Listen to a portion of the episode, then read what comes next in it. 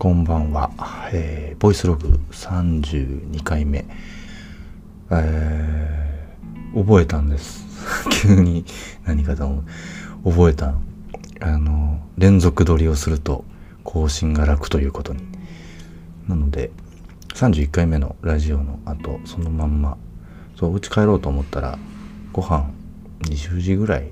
になりそうな感じだったのでもう一本取れちゃうなーってので。取りだめしとけば結構楽なんじゃない？これっていうの。に気づきました。でさっきとね多分音量が全然違っててごめんね。あのー、マイクがねいろいろ変えたりしたり遊んでたら結構多分入力が小さかったかもさっきの。まあ飛ばして聞いてくれ。そんぐらい適当な感じで進めてるラジオです。もうレックボタンを押しながらじゃあこの32回目何話そうっての全然決めてない状態ですまた。何話そうかな。あそうえっとあれ。コンセプト。コンセプトを作るお仕事の人ってこの中にいるのだろうか。あまり相談できる人がいなくてさ。あんまいないんですよ周りに。でもう結構かなり独学っすね。アイディアを考えるところからキャリアをスタートしてるのでなんかその発展系そのより概念に寄った方がコンセプト設計だなっていうふうに育ってきちゃったんですけど僕の場合は。割と独自なやり方なんだなと思ってます。まあアイディア考える時には必ずリサーチが必要で前もリサーチの話したと思うけどコンセプトも多分同様なんだよね。だから結構作業としては似てるんだけどアウトプットするものが全然変わってくる。変わってくるんですよ。でまあもう最近あのめっちゃ伏せた話だけど某レストランが、えっと、PR の相談してきたんですね。で PR の相談って広告代理店のお仕事やってた時とかはよくやってたんだけどもう今そのなんかなんだろうどんなレストランを作るべきかとかあのっていうとこの相談が多いんですよ。なんであそっか PR ねと。で PR 単体かみたいにな ってえこの店どんなコンセプトなんですか？って聞いたらなんか曖昧なのめっちゃ。キーワードだけが並んでてあそっかこれコンセプト固められてないんだなと。でそうなったらさこう PR 戦略とか何すべきか提案してくださいみたいな感じやってひとまずちょっと一回考えるねっつって忙しかったから預かった状態で今日考えてたの。さっきスタッフと一緒に。であこれなんだろう。道具の提案しかできないなって気づいてさよくあるんですよ。アイデアでそれは方法の提案だわっていうのがあってアイデアじゃなくてそれは How の部分だからアイデアではないよと。例えば分かりやすく言うとプロジェクションマッピングするとかはアイデアじゃないんだよ。方法じゃんそれ。わかるでしょ？ニュアンス。イベントやりますとかさ、うん、それって方法のこと言ってるだけだよねってよくある。あの若いプランナーとかによくある話。で、まあ、知ってる方法はめ込めばいいだろうっていうのが多いわけよ。要は深く考えきれてない時によく陥るやつですね。でコンセプトをすっ飛ばして PR 戦略の相談を受けた時にあこれもう方法？のことしか並べられないな。プラスそこにこれだって多分こんぐらいお金かかるよみたいな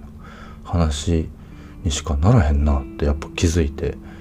そう大体がこのゼロベースからえ何すべきとかどんなレストランしたらいいかなみたいな。ところから、えー、とお話スタートするのがもうほとんどなんで珍しくこの上流から流れてって下流の方。言い方あれだけど下流っつって世の中に近い方だね。にみんなに届くぐらいのところの相談を受けたわけ。であここからこういうところの相談が多いんだろうなと思って。世の中のなんだろう会社？制作とかもそうだけどこれこれこういうことやるからあの PR してとかになるとそれはやっぱ方法しか言えないよねと思って。うん。気づいた。あれクライアントが悪いよね。怒られるかなこれ。怒られちゃうのかな。クライアントが悪いと思ったんだけどどうでしょう。そなんか相談の仕方を知らないのかな。なんかみみんな悪くないっていうのはあれだけどよくあったのアイデアのワークショップを呼ばれて行ったら方法の提案ばっかしてくる人たち多くて大体がもう社会に出た人たちだったんだよね。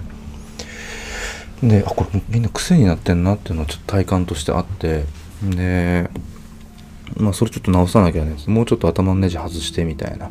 感じのセッションをしてたんだけど今日改めてポッと相談ベースでそういうの来るとあこれ確かにこれがお得ですよとかこれ効果ありそうですよとかこういう方法やればっていう提案しかやっぱできないわけよ。でスタートラインがさレストランやります PR したいです何がいいか教えてください見積もりくださいみたいなものだとあのどんなレストランやるんですかって聞くじゃん。で聞いてきた情報が、えー、なんかこうふんわりしたキーワードみたいなものだけだった時に「あじゃあコンセプト何ですか?」って言われて同じようなキーワード言うと「やばい。気をつけろ」その時はマイナスに掘る作業しなきゃダメだから。あの松倉流でいくとですよ。あこれじゃあ全然まだあれですね思考が固まってないというか方針固まってないってことですねっていうふうに理解させさせないと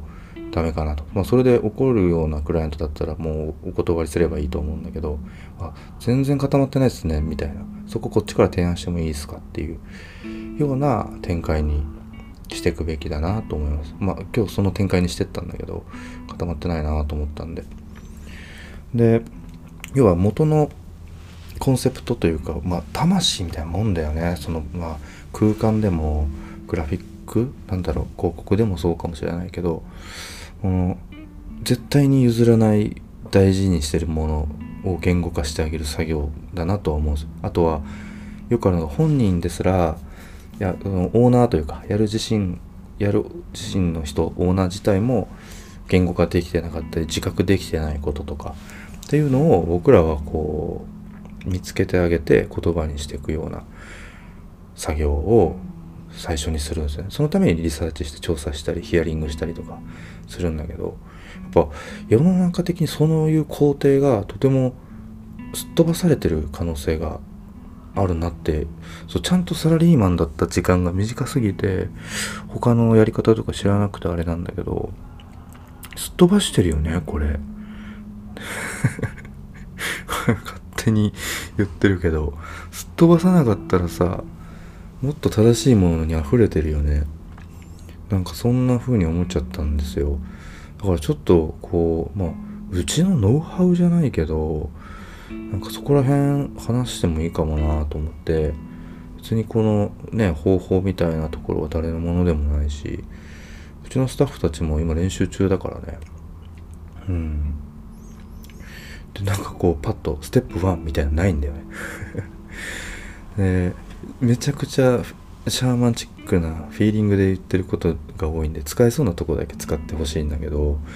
まず僕の場合はですねあのまあよく言ってるようにリサーチ入ります。で無知のままでいくっていうルールがあります。何も調べず。インプットゼロ。それが例えばレストランだろうがあのある街の開拓だろうが何でもいいんですけどあの事前情報に踊らされないようにまず無知なあなた私自身の感性でその物事に触れるがステップ1です言うとしたら。時にあめっちゃおもろいやんなのかうん地味やなとかつまんない、うん、ここは価値がないってなるのか。っていうまず最初自分自身の心がどう揺れるのかを見るんですよ。その物事を見るのももちろんそうだけど自分もフィルターの一つ。なので無知のまま突っ込むっていうのはやってみた方がいいです絶対。そっから情報を増やしていくってのは全然正しい。情報を増やした上で入るともう色眼鏡状態なんですよ。あなたの意見なんてもう出てこないです1秒も。だからそこはかたくなにキープした方がいいか。なんでプレゼンなんだろうなコンペの時とかもあの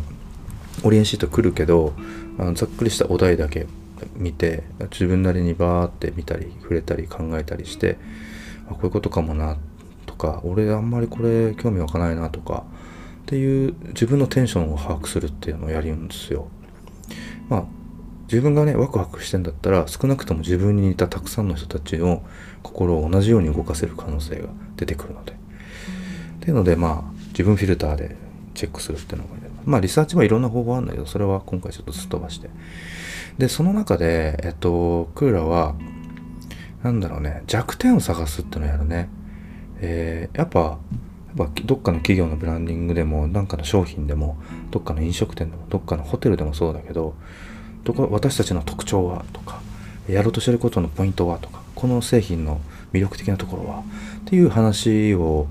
まあ、前面に出してくるんですよ。もちろんいいところを伸ばすってのも一つコンセプトとしては正しいものが作れるかもしれないんだけど逆にこれできないこととかって何ですかって聞くのはよくやるんですよ。で要はそれが例えばプロダクトだとしたらできないことって多分どっかの工程で設計者作る人たちが捨てたことだったりするんだよね。これはこいつにはいらない機能だとか例えばホテルでもうちには大浴場はいらないだとしたらそこに大きな決断があって意味があって意思があるんですよ。この意思は何なんだろうってのを考えると。ホテルを作ろうとしたやつとかプロダクトを作ろうとして作り手のマインドっていうのがちょっとずつ分かっていくで運が良ければそのそれを考えたやつらにも会えるしやりたいって言ってるやつらにも話が聞けるからそこで初めてヒアリングが始まるよね。であなるほどこういう風なことを魂を宿したいのねみたいなのがそこでやっとなんかおぼろげながらつかめるようになってくるんですよ。であこの会社ってこういう姿勢なんだとかあのー、話さないと出てこないことめっちゃあるんですよ。私たちこんなによくってって言ってるものから本質って意外と出てこなくてあの自分のいいところってとか誰かのいいところって言いやすいでしょう。でもダメなところとかって言いにくいんですよ。で要は弱点ってその人の一番心臓に近いところ疲れたら終わるところ。なんだけど実はその周辺にとてもその企業でもブランドでも施設でもプロダクトでもいいけどあの重要なものが潜んでる確率が高いです。ない時ももちろんあるよ。あの何も考えてないとこあるからね。それは作ったやつが悪い。なんだけどあの本当の声をに気づくのがすごく大事ですコンセプトって。で僕がそんなにコンセプトのプロかって言われたらそんなにあのプランナーアイデアよりは全然歴史は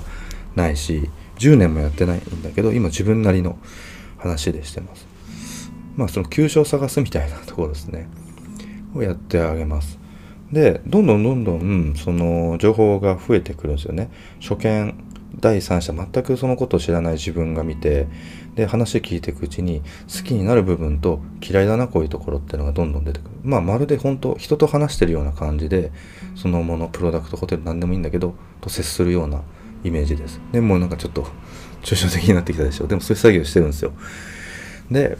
えー、ちょうど君に名前を付けるとしたらみたいな感じなんですよ。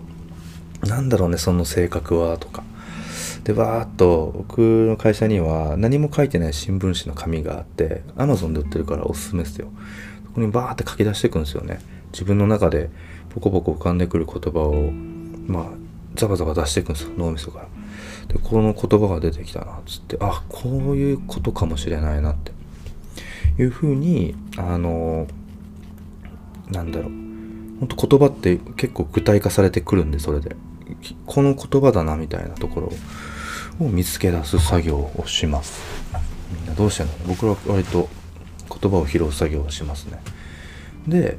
さっき言ったみたいにまるで人と話すようにって言ったじゃないですか。あのコンセプトって魂みたいなもので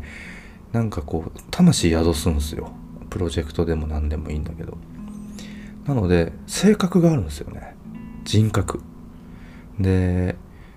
僕の場合は分かりやすいのがよく想像するのが高校とかぐらいかな。もうみんないろんな個性が出てきてクラスの中で。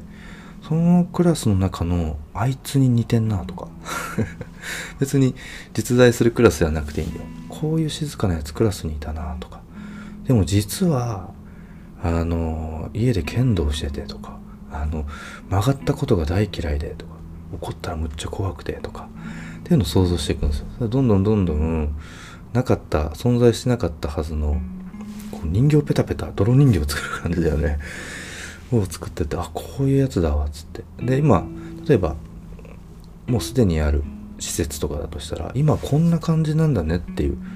あの人格が想像つきやすいんですよね。であこれはお前着てる服ダサいよねとかだったら服を着替える話になってくるし喋る言葉がなんかまあ方言入ってんなだったらコピーライティングかもしれないし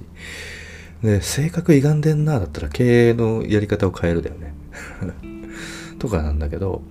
あのそいつを動かすものは何か。っっていうのを考えるんですよ言葉を。それが僕らの場合はコンセプトになってくるっていうものなんですよね。でどこまでこれはねほとんどね外に出ない情報ですね。あのコンセプトが書かれるプロジェクトももちろんあるんですけど全く書かれないものも出てきます。で僕の場合は外向きなコンセプトアウターコンセプトと呼んでます。とインナーコンセプト内側のコンセプトっていう2つを作るんですよ。これは多分うち独自のやり方かなと思うんですけどその両輪を回すってのが僕らのコンセプトを起動させるための重要な機構になっているという想像です歯車ですねでアウターコンセプトは何かというとあの初めて聞く人に対してあそういうことなんだねとかそういう商品なんだねそういう場所なんだねっていうのをパッと理解させるためのコンセプトだったり言葉作りになってます。でもう一個あのインナーコンセプトは中でそれを作ったりサービスを提供したり、えー、売っていくとかそれを育てる人たちのことですね。作り手たちプロジェクトメンバーたちを動かす言葉をインナーコンセプトと言います。それは外には絶対出ない、えー、キーワードになってます。で今もうなくなっちゃいましたけど、えー、数神新町っていう飲み屋街京都駅東へ5分行ったところにあって2年半ぐらいの営業をした。で40何万人来場したっていう、まあ、幻の飲食店があるんですけどそこの時にコンセプトは僕らが担当してネーミングも僕らが担当しています。その時のあの特にインナーコンセプトっていうのがすごく大事。アウターコンセプトっていうのは割と売りに徹する言葉になりがちなんでコあのコピーワークに近いかもしれないですね。広告とかの。なんですけどものの本質コンセプトをより起動させるためにはインナーコンセプトをしっかり作り込む必要があります。で数字新町の時にはあの闇市でした。怒られるかもしれないけど闇市を作ろうっていう。現代の闇市をここで作ろうよっていうコンセプトでした。でそれでパッと作り手たちはなるほどねってなるんですよ。想像つくんですよ。なんか綺麗すぎず 自由があって必要なものがそこで手に入る。で仲間たちがそこにいてそこで自分たちの暮らしだったりコミュニティが維持されてるみたいな。まあ暮らしの基盤だったり人とのつながりがある場所っていうような想像が勝手に広がっていくんですよね。だからその人一緒に作る人たちはずっとそのイメージを持ちながらものづくりことづくりをしていくのでブレないんですよね。アウトプットにつながるものが。っていうような言葉を2個作るんですよ。外向き内向き。アウターコンセプトは本当コピーの世界です。広告の世界。数字新町なんつってたかな。忘れちゃったなもう何年か前で。うん。なんかそういう風な作り方をするんですね。で、両輪を回すんですよっていう、まあ、コンセプトがどうやってブランドに帰結してったりするのかっていう話を、もしくはコンセプト自体が様々なプロジェクトのコードを作ったり、アウトプットを作ったりしてくるので、あの、超重要な、それが間違えると、目指してたものと違うあの行動がとか結果が生まれてしまって結果ブランドを毀損するっていうブランドに毀損するというか得にもならないことが起きるっていうことが発生します。